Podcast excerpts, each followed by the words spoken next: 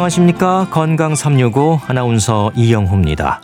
건망증, 인지장애, 치매, 이 기억과 관련해서 얘기되는 부분들이죠.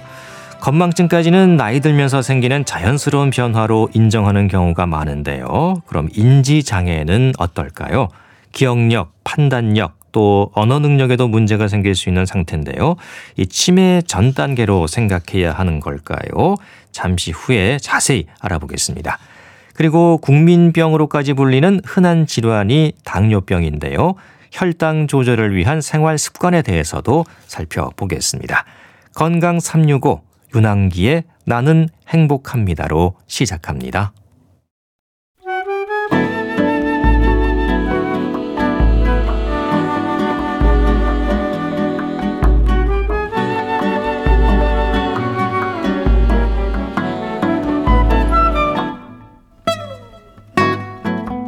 건강한 하루의 시작. KBS 라디오 건강 365.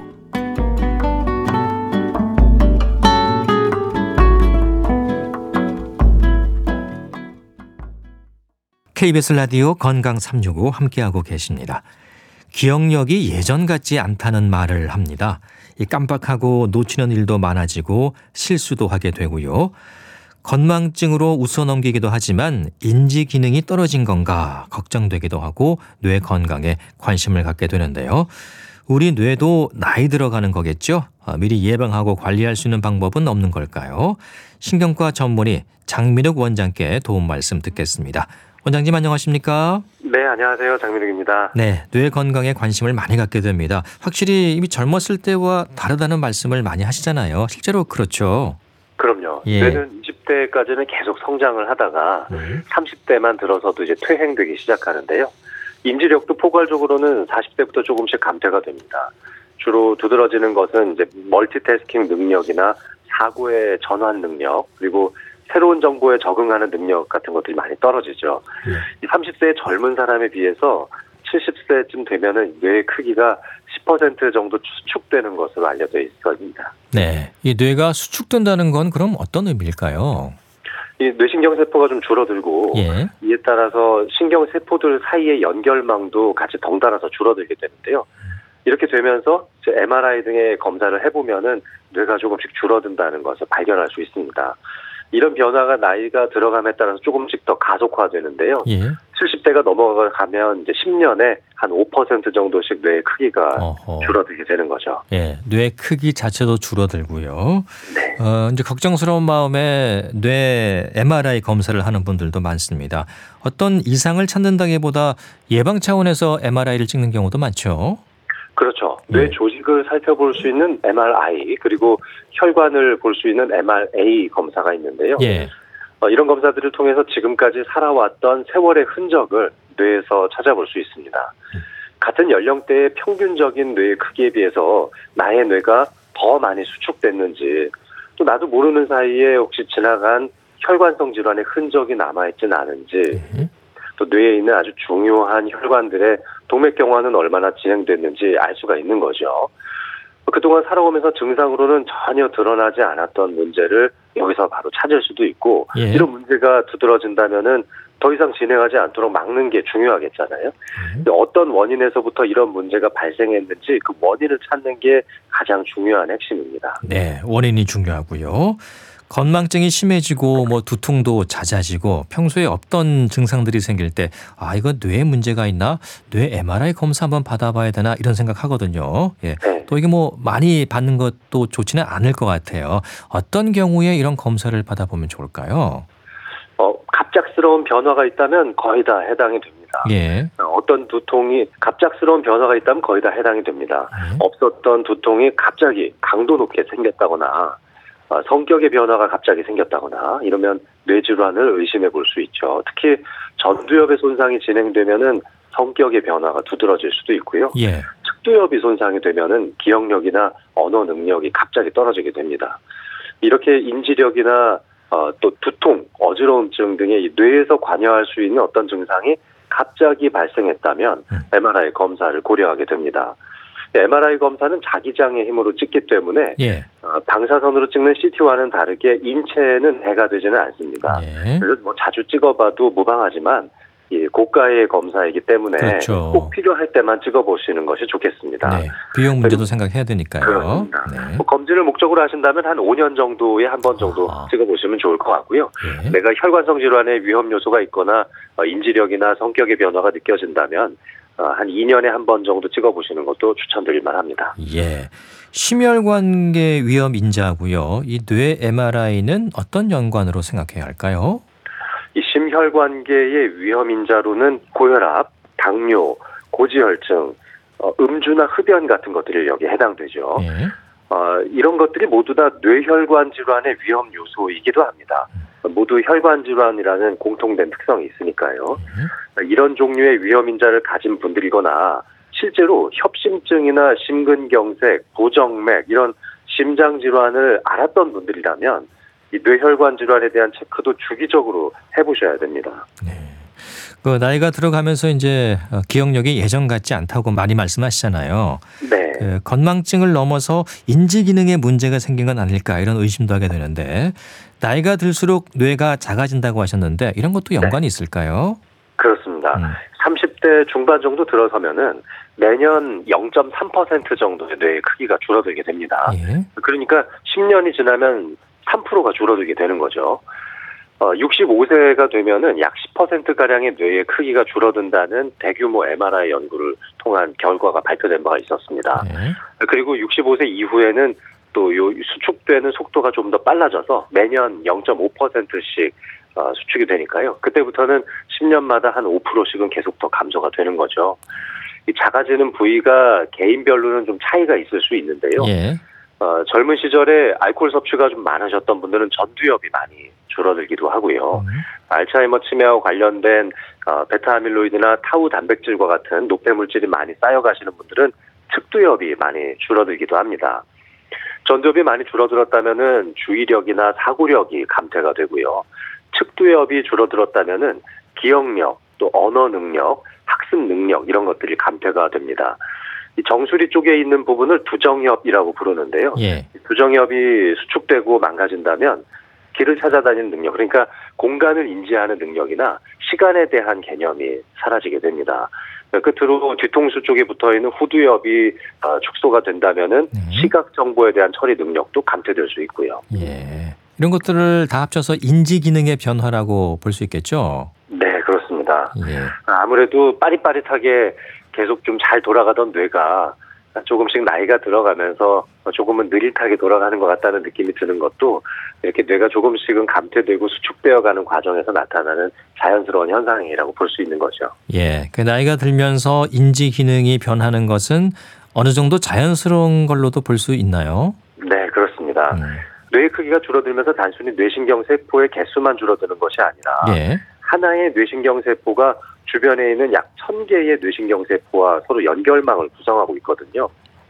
뇌가 작아지면은 단순히 크기가 축소되는 것이 아니라 연결망적인 측면에서 봤을 때는 훨씬 더 많은 부분의 기능이 떨어지는 거거든요. 예. 하지만 우리가 살아가면서 뇌의 기능을 뭐 100%다 발휘하고 사는 것은 아니기 때문에 감퇴되는 것에 꼭 비례해서 인지력이 떨어지지는 않습니다만 그렇지만 30세에 비해서 또 60세, 70세로 넘어갈수록 대략 한 10% 안팎 정도의 뇌 크기가 줄어드는 만큼 빠릿빠릿하게 돌아가는 느낌은 좀 줄어들 수밖에 없는 거죠. 예.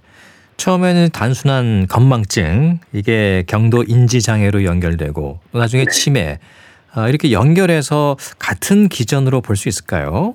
주로 이제 기억력과 관련한 문제로 이해하시면 좋겠는데요. 예. 기억력이 좀 떨어지지만 남들한테 들키지 않을 정도고 뭐 어쩌다 한 번씩 생기는 수준이라면 그건 그냥 건망증이라고 할 수 있겠죠. 예. 또 이런 건망증은 심리적인 상태나 육체적인 건강 상태에 따라서도 많이 달라질 수 있습니다. 뭐 예를 들면 심한 장염을 앓았다거나 어, 또 아주 심한 상기도 감염, 또 코로나 감염 때문에 아주 힘든 병치레를 하고 있다면 건망증도 좀 심해질 수 있거든요. 예. 어, 또 정신적인 스트레스가 상당히 심해서 뭐 업무적인 스트레스라든지 불면증을 호소하고 계신다면은 역시 건망증이 심해질 수 있죠. 하지만 이런 부분들은 어, 얼마든지 또 다시 만회할 수 있고 컨디션만 좋아지면 다시 원래 상태로 돌아갈 수 있습니다.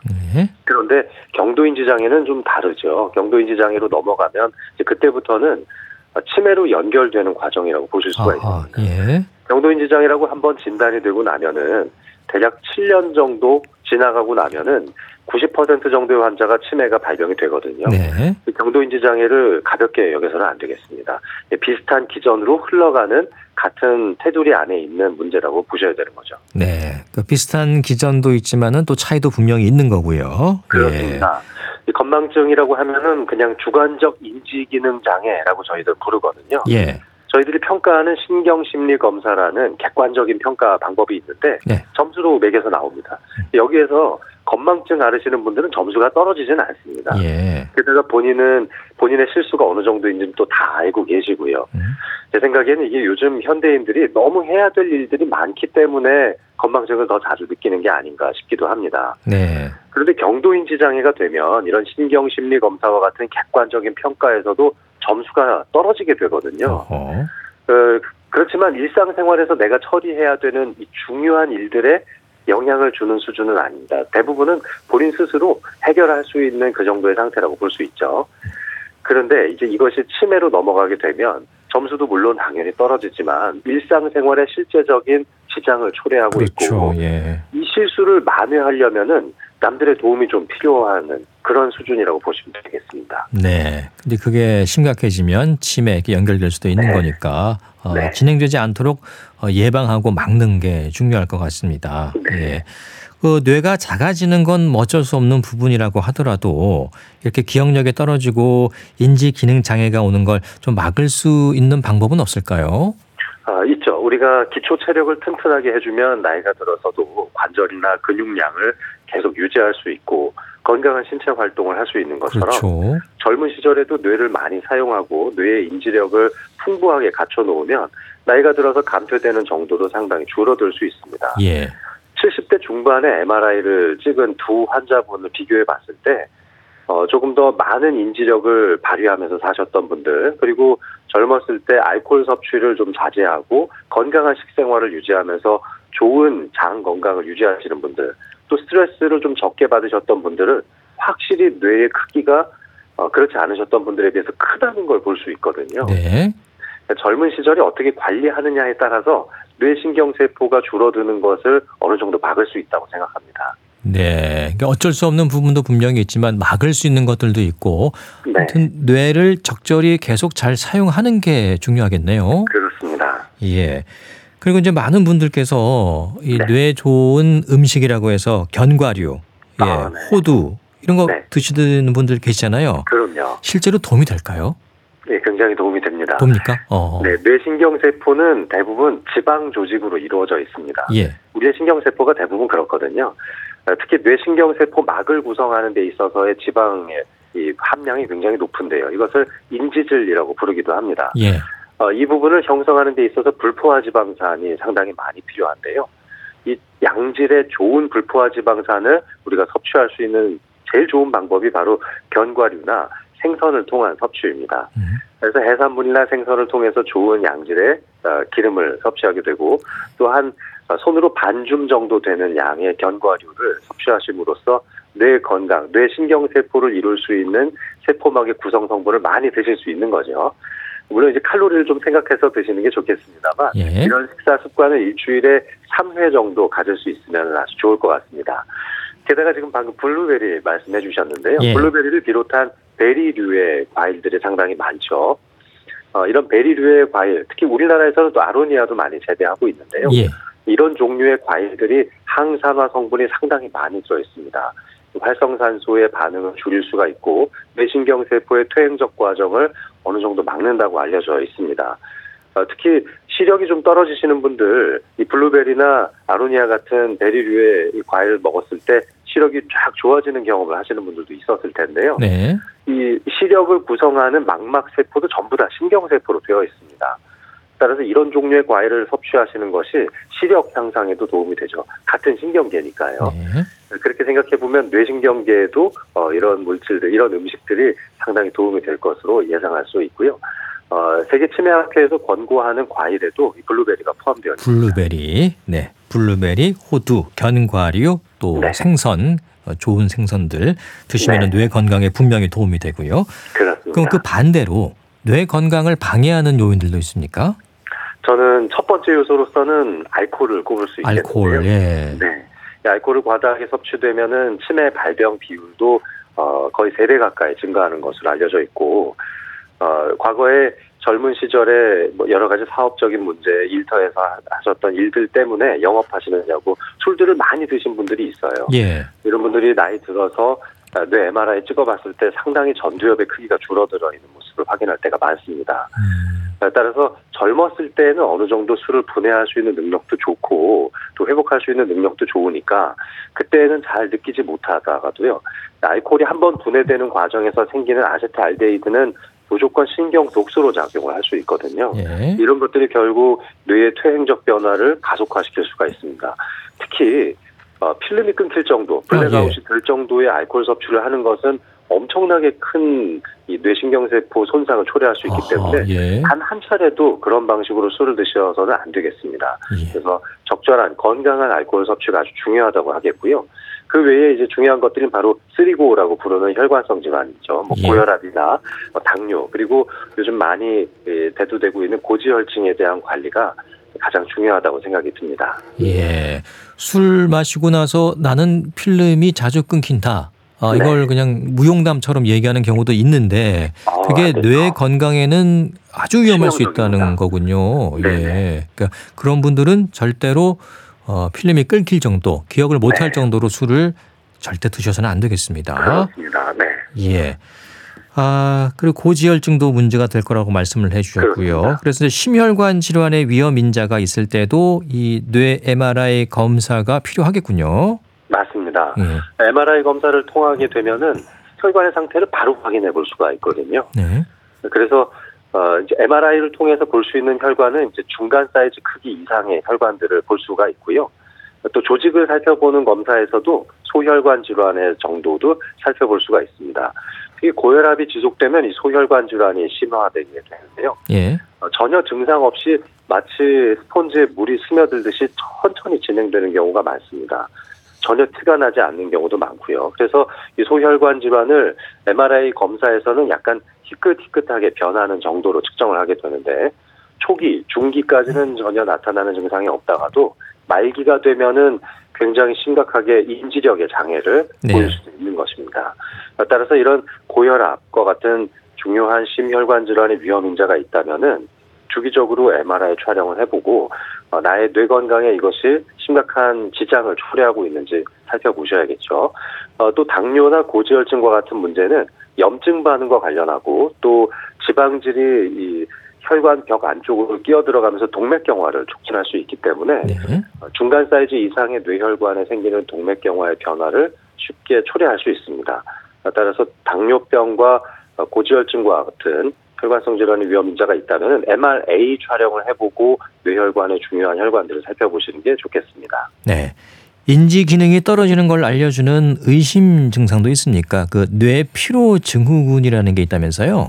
네, 그렇습니다. 이 만성 피로 증후군이라는 말이 어, 2019년도 이후에 대두되게 됐는데요. 특히 지금 이제 코로나 사태를 겪으면서 이 만성 피로 증후군뿐만 아니라 이제 뇌 피로 증후군이라는 말도 많이 나오고 있습니다. 예. 뇌 피로 증후군은 6개월 이상 그 나의 인지력에 떨어져 있는 상태가 지속될 때 뇌 피로 증후군이라는 용어를 쓰게 되는데요. 예. 대개는 전두엽의 기능이 떨어지면서 생기는 집중력의 장애가 이런 문제를 초래합니다.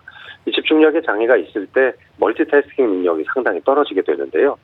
여러 가지 일들을 동시에 처리해야 되는 현대인들한테서는 직접적으로 와닿는 문제이기도 하죠. 예. 어, 자고 일어나도 머리가 개운한 것 같지 않은 어, 현상을 겪기도 하고요.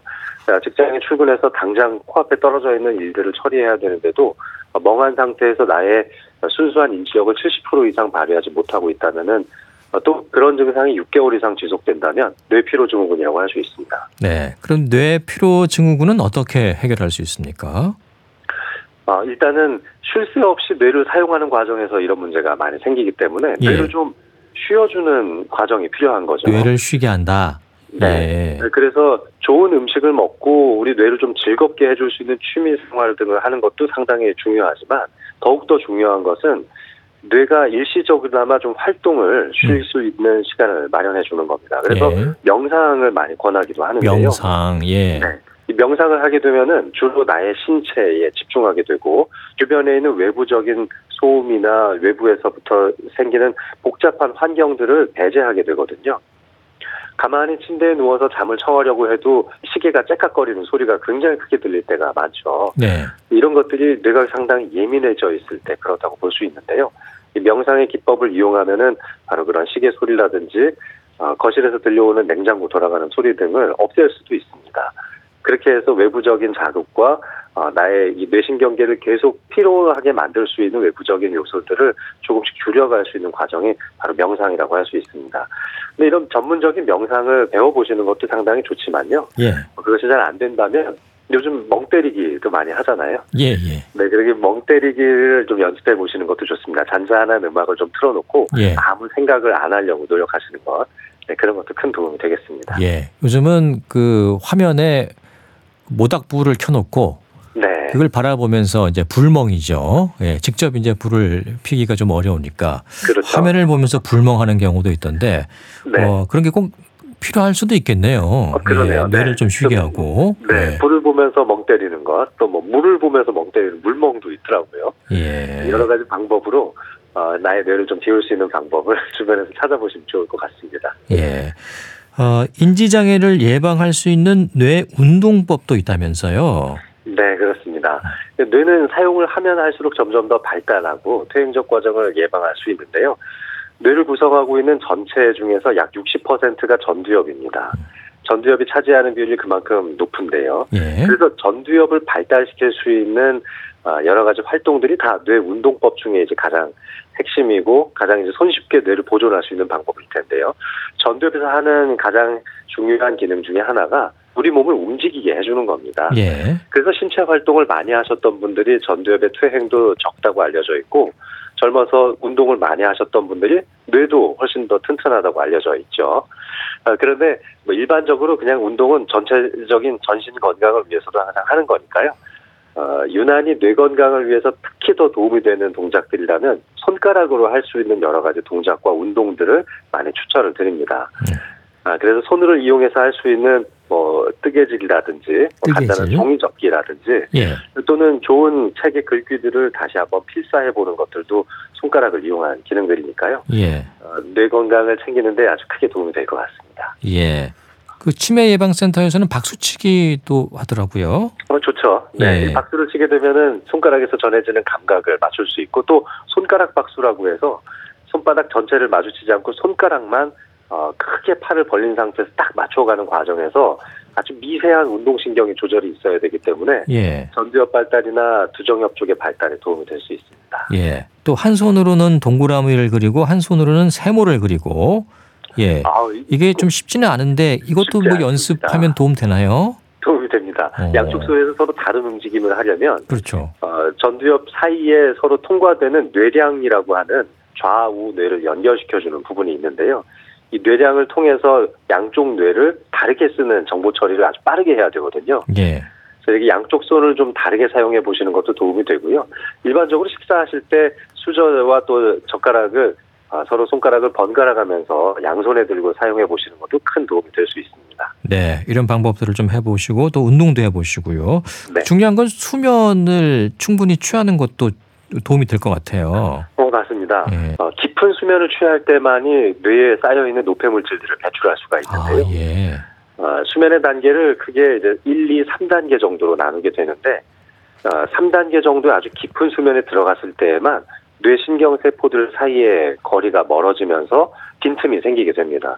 이 빈틈이 생겼을 때 동맥을 통해서 들어갔던 혈액이 한번 대사 과정을 통해서 정맥으로 빠져나올 때 이 빈틈을 통해서 노폐 물질들을 함께 끌어서 나올 수가 있는 거거든요. 예. 근데 이것이 깊은 숙면을 취할 때만 가능한 일이기 때문에 어, 수면의 단계를 깊이 유지하시는 것이 중요하죠. 한 번의 수면을 취할 때 대개 1시간 반에서 2시간 정도의 수면 사이클이 필요한데 네. 세번 이상의 깊은 수면의 단계를 경험해야 노폐물질 배출이 잘 되는 것으로 알려져 있습니다. 그래서 적어도 한 대여섯 시간 이상은 연속된 수면을 취하시는 게 중요하죠. 그런데 참 안타깝게도 50대 이후에는 수면을 조절해주는 멜라토닌 분비량도 많이 줄어들기 때문에 예. 수면의 질과 또 수면의 패턴이 안 좋아질 수밖에 없는데요. 어, 그래서 유난히 어, 수면의 질이 많이 떨어지신다면 어, 멜라토닌을 추가적으로 복용하심으로써 수면의 질을 좀 챙길 수도 있고요. 예. 또 야간요와 같이 방광 쪽의 문제 때문에 수면이 많이 방해된다면 그런 쪽의 질병을 먼저 어, 치료해 보시는 것도 큰 도움이 될 수 있습니다. 그렇군요. 자, 오늘 인지기능 장애에 대한 정보 들어봤습니다. 고맙습니다. 네, 감사합니다. 신경과 전문의 장민욱 원장이었습니다. KBS 라디오 건강 365 함께하고 계십니다. 비지스의 Don't Forget to Remember 듣고 계속 이어가겠습니다.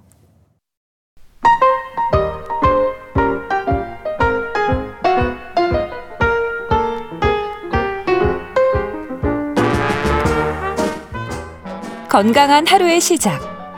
KBS 라디오 건강 365.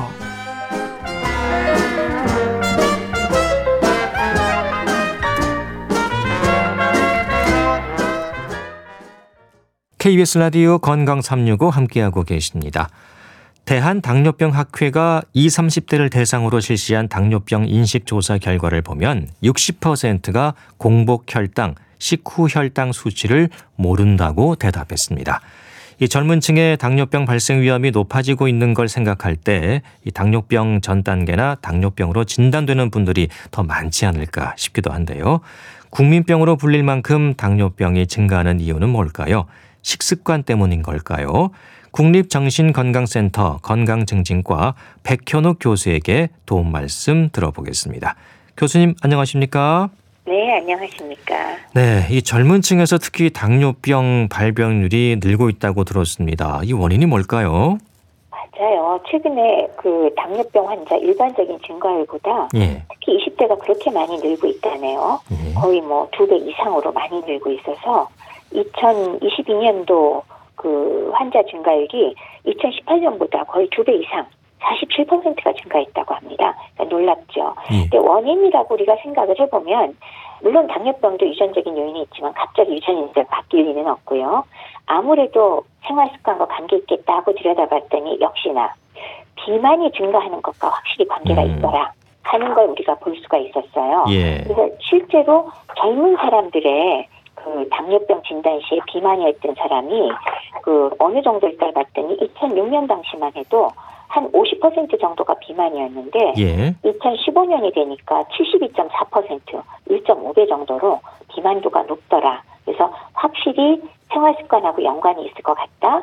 그 원인은 역시나 먹는 게 아닐까. 예. 사소한 식습관, 가공식품, 패스트푸드 이런 게 아닐까 생각을 하고 있습니다. 네, 역시 이제 식습관이 가장 큰 원인인 것 같은데 그게 또 비만과 연결되니까요. 그렇죠. 어, 달고 먹, 달게 먹고 짜게 먹고 특히 이제 밤에 야식 같은 걸 많이 먹잖아요. 맞아요. 예. 그 단짠 단짠이라는 게 어떤 면에서는 그 패스트푸드나 가공식품의 굉장히 중요한 특성이거든요. 예. 그러니까 왜 일단 입맛을 확 잡아 당겨야 많은 분들이 찾으니까 특히 젊은 분들은 어릴 때부터 이거에 노출이 많이 되니까 예. 일종의 그 맛의 중독성이랄까요? 사실 그것도 있거든요. 입맛을 당기기도 할수 있고 음. 그래서 가공된 단순당이 많이 들어있고 염분이 높으니까 그런 게 우리 현대 사회에서 비만을 증가시키는 굉장히 중요한 이유가 아닌가 싶습니다. 네. 또 운동 부족도 얘기되고 있고, 어, 또 젊은 층, 뭐 취업이나 여러 가지 스트레스도 많이 받는 것 같아요. 그런 것들도 당뇨병의 위험을 높이는 인재가 될 수 있을까요? 아주 중요한 인자가 되죠. 그래요. 어떤 면에서는 우리가 이게 생활 습관병 중에 하나잖아요. 당뇨병이. 예. 그 생활 습관으로 우리가 꼽는 게 제일 처음 말씀드렸던 식사 습관은 물론이고 그리고 방금 말씀 주신 운동 부족 이거 뭐 굉장히 당연하죠. 아무래도 현대인 맨날 하루 종일 의자 앞에 앉아 있잖아요. 앉아 있고, 예, 예, 그렇죠. 스마트폰 많이 보고 또 그렇죠. 컴퓨터로 업무 처리를 많이 하니까요. 그렇죠. 예. 예, 그게 정말 중요한 생활 환경의 변화고요.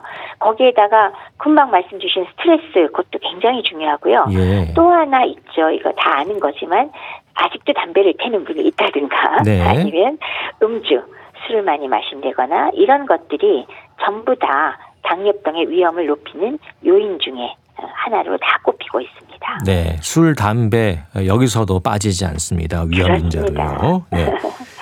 아, 이 건강 검진을 소홀히 한 젊은 층이 좀 많지 않습니까? 아무래도 자기는 젊으니까 건강하다고 생각하니까 건강 검진 뭐 대충 하거나 또 아예 안 받는 경우도 있을 텐데 그러면서 혈당에 대한 이해도는 낮고 어, 아까 제가 방송 시작하면서 얘기했는데 공복 혈당, 식후 혈당 이 수치 아래 모르는 경우가 많다면서요. 근데 예. 사실은 되게 잘 모르지 않나요? 사실 뭐 중년층도 모르는 분들은 많을 것 같아요. 당뇨병의 위험이 없다면. 예. 그렇죠. 그리고 실제로 뭐 약간 높아져 있는 정도에선 이거 증상이 전혀 없거든요. 어, 없어요. 당연하지만 예. 우리가 왜 당뇨가 아주 심해지면은 소변을 엄청나게 많이 보고 입이 마르고 물을 많이 마시고 살이 빠지잖아요. 예. 근데 사실 요새 그런 당뇨 환자를 보기는 그렇게 쉽지 않습니다. 음. 옛날에는 좀 있었지만은 그렇죠. 그러니까 혈당이 어느 정도 올라갈 때까지는 사실은 아무 증상이 없어서 우정 신경을 써서 병원에서 혈액 검사로 확인하기 전에는 사실은 내가 혈당 높은 거 모를 수 있거든요. 예. 그래서 뭐 젊은이고 중년층이고 실제로 내가 혈당이 높다는 사실을 모르는 분, 특히나 방금 말씀 주신 공복 혈당과 식후 혈당이라는 이런 어마어마한 결과를 확실히 아는 사람은 더 적죠. 그렇죠. 음, 예. 네. 오히려 훨씬 많은 사람이 당연히 모를 거라고 생각을 합니다. 예. 요즘은 뭐 살이 빠지거나 그런 당뇨의 증상이 나타나기 전에 이미 그 상태를 알고 또 치료를 시작하기 때문에 그런 분들은 많이 적겠죠. 네. 아무래도 적죠. 그렇죠. 예. 자, 당뇨병과 그럼 혈당에 대한 설명을 좀 해주시면 좋을 것 같아요. 예. 당뇨라는 이름이 재밌잖아요. 네. 소변에 당이 나온다. 달콤한 소변이다. 이거 왜 히포크라테스 때부터도 있었다 그러더라고요. 예. 그래서 소변이 달콤하니까 개미가 꼬인다 뭐 이런 것들. 음흠. 근데 그 소변에 당이 나오기 때문에 이름이 당뇨병이라고 붙었고요. 예. 근데 그게 왜 그런 걸 알아봤더니 아, 피 속에서 혈당이 높아서 그래서 소변으로 넘쳐 나오는구나 하는 걸 알게 됐어요. 근데 여기서 그러면 피 속에서 혈당이 당이 좀 높다고 해서 그게 사실 아무런 해를 끼치지 않는다면 그거 아무 상관 없잖아요. 그렇죠. 내버려둬도 예. 되는데 왜 치료할까라는 거는 결국 문제가 있어서 치료를 하겠죠. 그 결론은 네 합병증을 유발하기 때문에 그렇다 라고 어, 얘기를 할 수가 있습니다. 즉 혈당이 아무리 높아도 인체에 아무런 문제 유발하지 않으면 우리는 그런 노력 안 해도 그렇겠죠. 되잖아요. 예. 네. 그렇지만 혈당이 높은 채로 내버려뒀을 때 많은 합병증이 진행되면서 그것이 치명적인 결과로 이어지기 때문에 우리가 관리와 치료를 필요로 한다라고 열심히 열심히 말씀을 드리고 있는 겁니다. 예. 공복 혈당, 식후 혈당은 어떤 수치를 얘기하는 건가요? 우선 공복 혈당은 당연히 식사를 안 하고 안 적어도 했을 때. 8시간 내지 12시간 정도 공복 상태에서 측정을 하는 것이고요. 예. 식후 혈당은 물론 시간대마다 좀 더 자세히 뭐 1시간 뭐 그러니까 30분, 1시간, 뭐 2시간 이렇게 측정할 수도 있지만 일반적으로 식후 혈당 측정할 땐 대체로 식후 2시간 정도를 측정을 하는데 예. 도대체 왜 그렇게 복잡하게 검사를 그러니까요. 하느냐? 예. 정상인도요. 예. 식사를 한 직후나 달콤한 걸 먹으면 잠깐이지만 혈당이 올라갈까요? 안 올라갈까요? 올라가지요. 가죠. 네. 예. 그게 그렇죠. 정상인 거죠. 오릅니다. 예, 예. 네. 그런데 바로 췌장에서 감지를 하고 인슐린이란 호르몬을 분비하잖아요. 췌장에서. 그렇죠. 네. 그러면 그 인슐린이 혈당을 빨리빨리 끌어들여서 낮춰가지고 간으로 보내서 간에 저장을 시켜요. 그래서 대부분의 시간을 정상인의 경우는 정상 혈당을 유지하고 있는 거죠. 예. 근데 이게 당뇨 초기에는 어, 비교적 공복 혈당은 정상이어도 식후에 올라간 혈당이 굉장히 느리게 떨어집니다. 아. 예, 그런 면에서 우리가 식후 2시간 검사를 하는 이유가 되겠고요. 예. 이 정도가 심해지게 되면 드디어 공복 혈당, 즉 베이스라인, 기초 혈당도 올라가게 되는 그런 이유가 있기 때문에 우리가 공복 혈당과 식후 혈당을 보통 두 가지를 다 검사를 하는 이유가 그렇습니다. 네, 그 구분해서 검사를 하는 거고 어, 당뇨병이 있으면은 식후에도 이 당뇨 수치, 식후 혈당 수치가 잘 떨어지지 않는 거군요. 그렇죠. 네. 예. 당화 혈색소라는 것도 있잖아요. 예. 네. 이건 어떤 수치인가요? 요새는 환자분들이 이제 워낙 많이 공부들을 하셔서 예. 이제는 당화 혈색소라고 말씀드려도 낯설어 하진 않으시더라고요. 예. 그래서 소위 헤모글로빈, 혈색소가 헤모글로빈이잖아요. 네. 거기에 당이 오랫동안 붙어 있으면 이게 올라가는 걸 의미하거든요. 네. 근데 아시는 것처럼 헤모글로빈은 적혈구의 성분이기 때문에 적혈구 수명이 석 달이잖아요. 네. 석달 내지 넉 달, 넉 달까지 가거든요.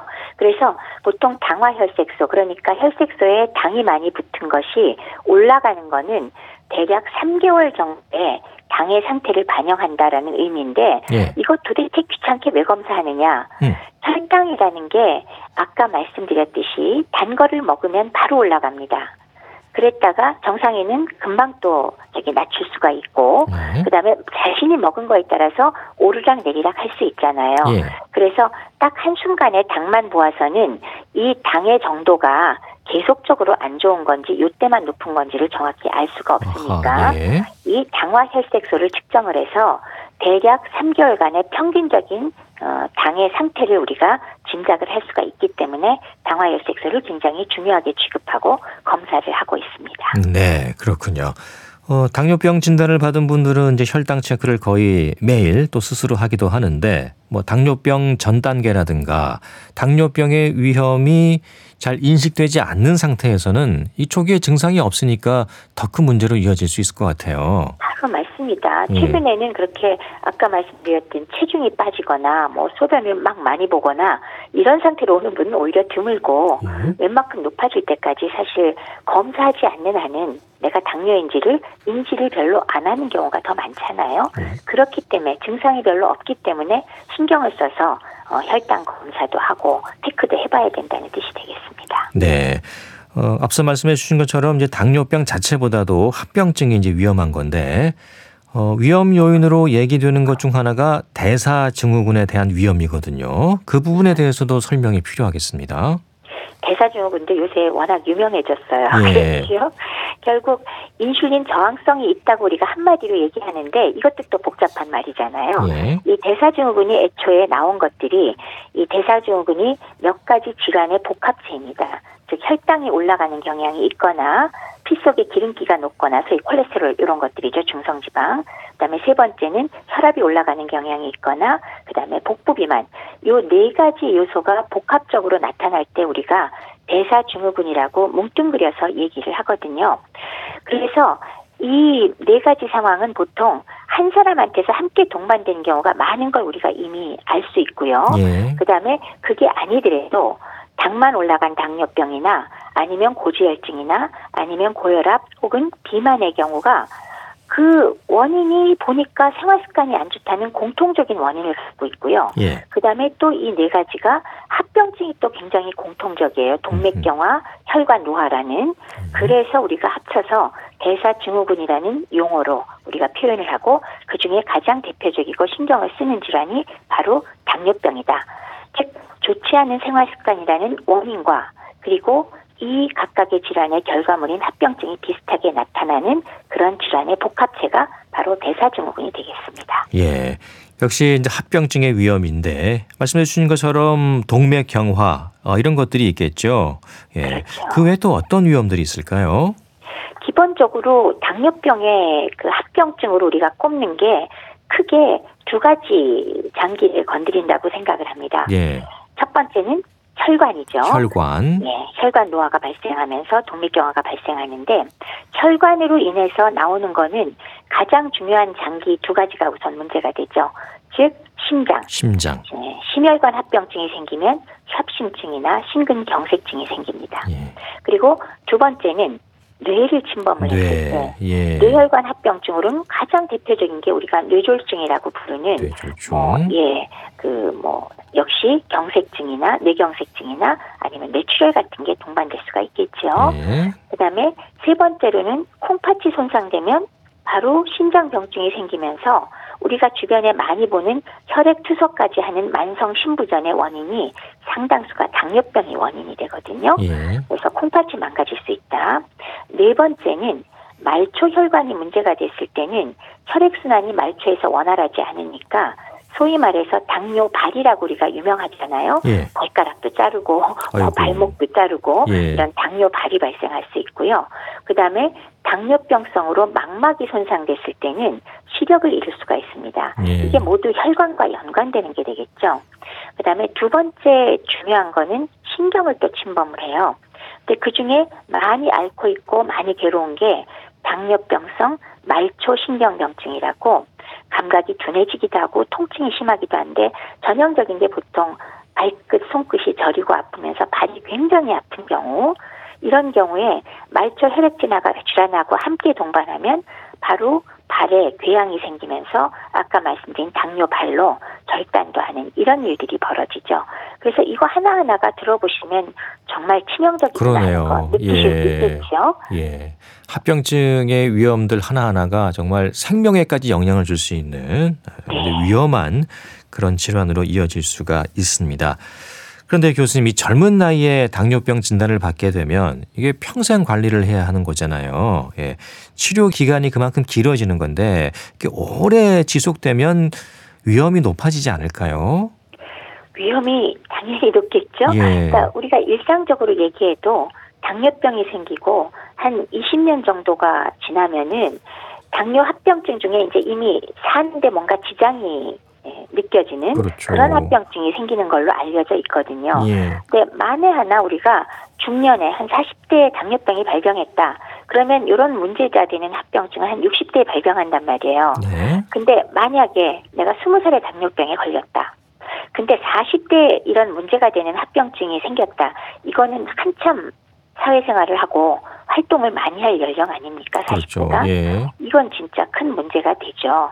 이렇게 사회활동이 왕성할 때 뭐 눈이 안 보이고 뭐 혈액 투석을 해야 되고 당뇨 발 때문에 절단을 해야 된다 그러면 환자 개인의 문제도 있지만 사실 사회적으로도 큰 문제가 되잖아요. 예. 그리고 또 더 큰 문제는 젊은 환자의 경우는 이러한 합병증의 발생 속도가 나이 들어서 생긴 사람보다 더 빨리 진행하고 빠르다는 거죠. 예. 빨리 일찍 생긴다는 거죠. 그래서 20년 채 되기도 전에 주요 장기가 합병증이 생길 수 있으니까 뭐가 문제죠? 조기 사망 위험률도 굉장히 어. 올라가게 되죠. 이런 문제 때문에도 더 일찍 발견해서 조기에 관리를 해야 된다. 이걸 또 한 번 강조해 드려야겠습니다. 네. 이 당뇨병은 평생 관리해야 하는 질환이긴 하지만 생활 습관 잘 하고 또 약도 꾸준히 잘 드시면 어, 당뇨약을 끊을 수 있는 건지 또 그걸 많이 궁금해 하세요. 예. 제일 궁금해 하는 거죠. 그러니까요. 그래서 어, 어느 것부터 말씀드리나요? 어, 첫 번째는 예. 가능하긴 합니다라는 그런 아, 긍정적인 말씀을. 제가 먼저 드려야 될 것 같아요. 예. 근데 가능하긴 한데 예. 일반적으로 우리가 감기 걸렸을 때 감기약 먹거나 뭐 어디 골맞을 때 항생제 먹는 것처럼 증상이 없어지고 깨끗해졌다고 딱 끊으면 사실 먼저 걸린 감기나 어디 뭐 종기가 생긴 거나 이런 거는 그건 치료가 끝난 거잖아요. 네. 그러니까 더 이상 약을 먹을 필요가 없는 게 맞습니다. 근데 당뇨 같은 병의 경우는 그 약물의 내용이 혈당 강화제거든요. 예. 그렇기 때문에 가령 내가 약을 2주쯤 썼더니 어 굉장히 높았던 혈당이 정상이 됐어. 그러면 어, 이제 끊어야지 할 수 있는 약은 아니라는 거. 예. 그게 사실은 우리가 왜 일단 관리 시작했을 때는 계속 먹어야 된다는 생각을 갖지라라고 하는 이유가 있습니다. 예. 그래서 약의 성격이 혈당 자체를 낮추는 거니까 그런 면에서는 끊을 수 없는 게 맞다라고 할 수 있지만 제가 정답은 끊을 수도 있습니다라고 한 거는 뭐냐면 예. 기본적으로 당뇨는 생활 습관과 연관이 되거든요.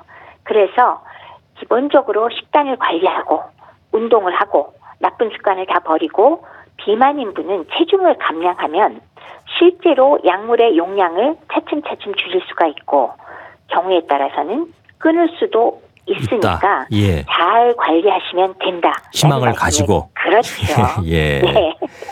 어, 요즘은 이제 당뇨병 전 단계, 그죠? 당뇨로 네. 가기 전 단계. 이때부터 좀 생활 습관을 고치고 관심을 가져야 한다고 하더라고요. 예. 네. 진단 기준이 있습니까, 그게? 있지요. 네. 그러니까 그 당뇨병 전 단계라고 하는 건 우리가 그냥 연상만 해봐도 아 뭔가 문제는 있는데 아직 당뇨는 아닌가 봐라고 금방 감이 잡히잖아요. 예. 정확합니다. 그게 혈당은 조금 높긴 하지만 당뇨 기준이라고 우리가 정한 것보다는 낮다. 이거를 우리가 당뇨병 전 전 단계라고 단계. 부르는데 예. 보통 공복 혈당 수치를 100이 일반적인 정상 수치인데요. 당뇨라고 할 때는 우리가 125를 넘어갈 때 당뇨라고 얘기를 하거든요. 그래서 100에서 125 사이일 때를 전 단계라고 얘기합니다. 근데 아까 말씀드린 당화혈색소 말씀드렸잖아요. 예. 그게 일반적으로 6 정도가 정상이기는 하지만 사실 엄밀하게는 5.7 미만이어야 되거든요. 예. 그래서 당화혈색소 수치가 5.7에서 6.4 정도 그러니까 살짝 당의 문제는 있으나 아직 치료가 없는 것 그런 경우가 바로 당뇨 전 단계입니다. 예. 당뇨 전 단계부터 생활 습관을 고쳐 나가는 게 가장 중요하겠죠. 가장 중요하죠. 예. 아직 증상도 없고 그러나 혈당 수치는 당뇨라고는 할 수 없어도 높은 상태니까 네. 그런 건강한 생활 방식을 그때부터라도 갖게 되면 그러면 당뇨로 진행하는 걸 우리가 막을 수 있죠. 네. 실제로 사실은 이게 뭐 어느 정도 지나면 다 당뇨로 가는 거 짐작이 가잖아요. 네. 그래서 생활 습관을 조정해서 어, 규칙적인 신체 활동, 건강한 식단, 스트레스 감소 이런 것들이 다 중요한 요소가 되겠습니다. 네. 자, 오늘 젊었을 때부터 더 많은 관심을 가져야 하는 당뇨병에 대해서 살펴봤습니다. 말씀 고맙습니다. 네, 감사합니다. 네. 국립정신건강센터 건강증진과의 백현욱 교수였습니다. KBS 라디오 건강 365 주현미의 짝사랑 들으면서 모두 마치겠습니다. 아나운서 이영호였습니다. 고맙습니다.